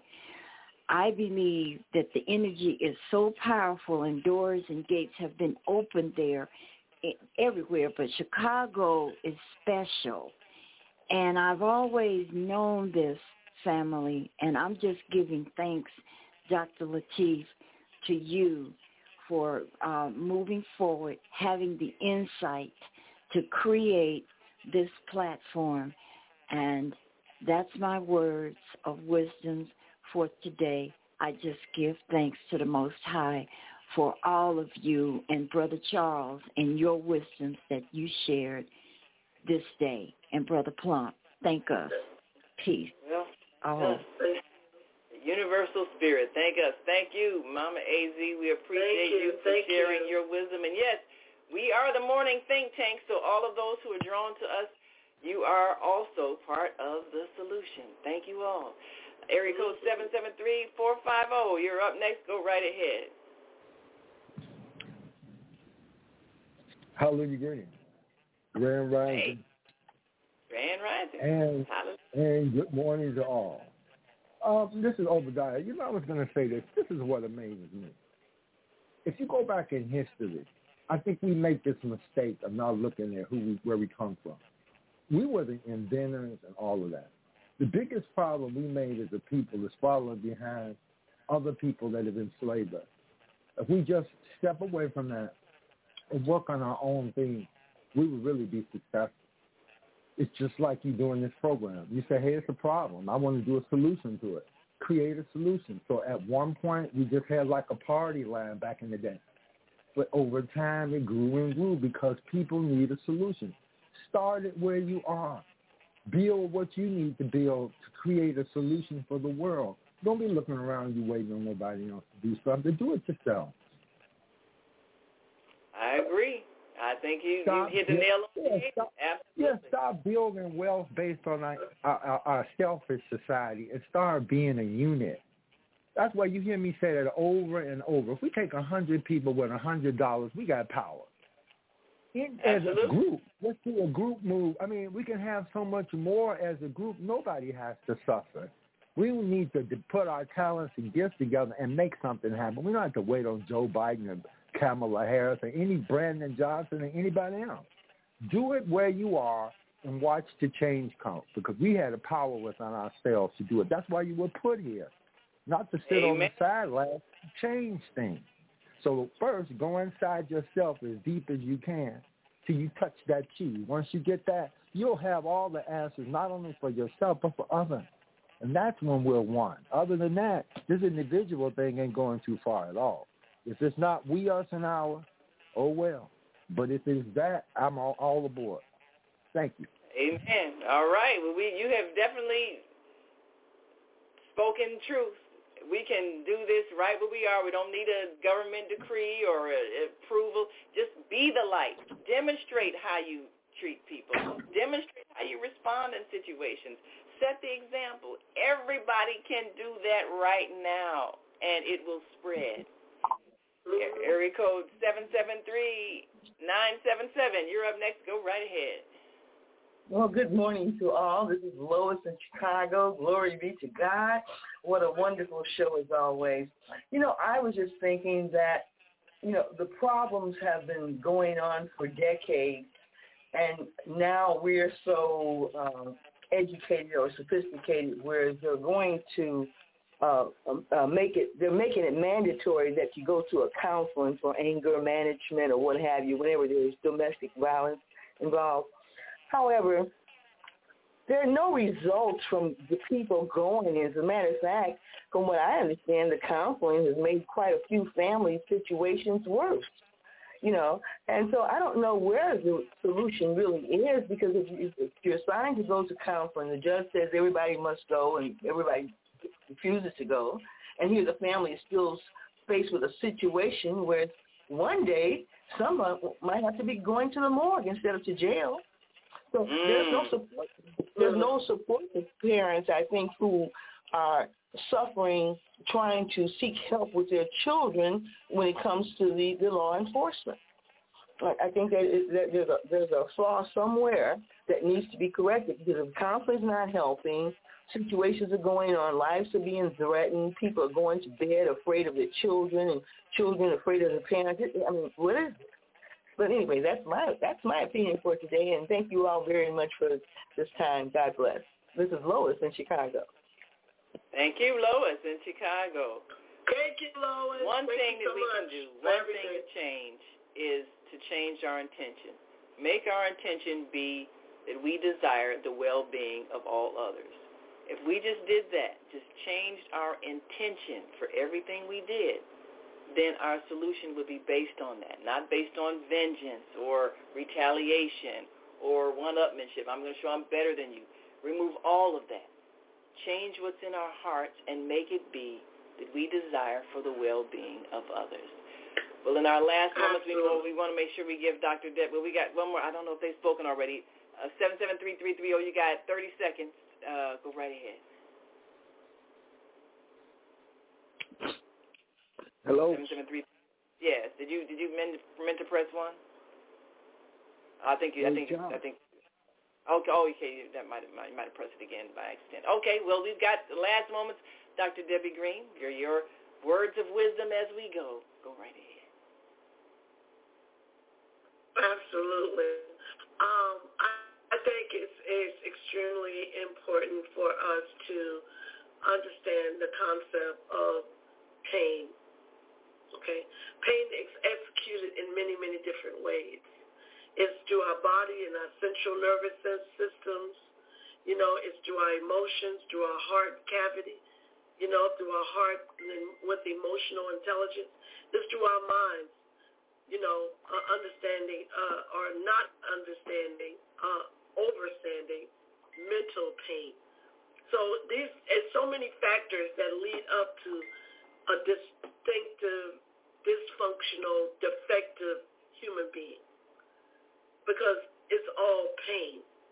Pain turned into other toxic behavior. Pain turned into other toxic actions and habits, responses, and reactions. So we can't minimize the pain that people are suffering. Sometimes the pain gets so great too, they want someone else to suffer with them, not even knowing that they're in this fate of their life until they actually done something. And I think, for example, if a person that hurts and is in so much enormous torture, pain, takes lives or and then turns around and instantly takes its own life, that should tell you how much pain it's under. Mm, yeah. You see what I'm saying? So how can we fix, how can we soothe, how can we heal the amount of pain that our our human nature and, and you know, being a human being has suffered for years and years and years and years. We are eons beyond with nothing but pain from the very beginning. Pain is one of those things that is supposed to transform, it's supposed to change us into a better person, it's supposed to expand our horizons. But then when we don't understand the pain, you guys, it starts to cause a toxicity in ourselves, right? And then that thing starts to turn into other toxic things. Yeah. But, you know, I implore you, and I scream out, I scream out today, check yourself for any internal pain Mm. and deal with that pain. Resolve it. Don't just act like it's not there because it will turn into other things. Yeah. And this is just one thing that pain has turned into, being a narcissist. Yeah. Okay? Hurting Thank you so much for joining us. YouTube, I appreciate you. Please subscribe to our channel, comments, Facebook watchers and viewers.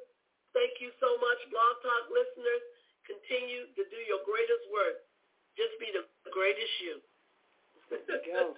That's Thank it. you so much, Leslie.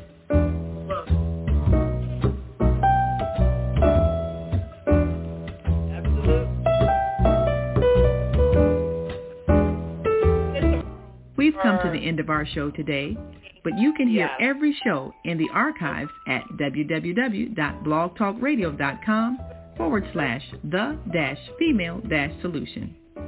You can also hear today's show on the Female Solution Facebook page.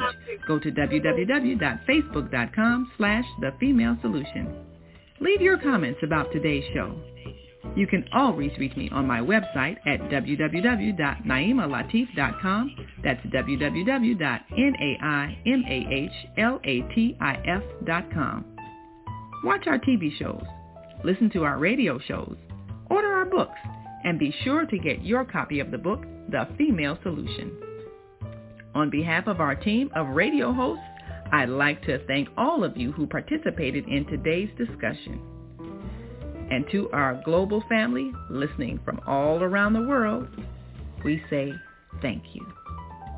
To our family in China, Sheshe, India, Zanyaba, Japan, Arigato, Korea, Kamsamnida, Russia, Spasiba, Germany, Danke, Poland, John Kujon, France, Merci, Spain, Gracias, Italy, Grazie, Egypt, Shukran, Ghana, Medasi, Nigeria, Eshe, South Africa, Ngiyabonga, Senegal, Jaret, Kenya, Asante, Israel, Toda, Pakistan, Shukriya, Afghanistan, Tashakor, Saudi Arabia, Shukran. Assalamu alaikum wa rahmatullahi wa barakatuhu. Thank you, and may peace be upon you and the mercy of God and God's blessing.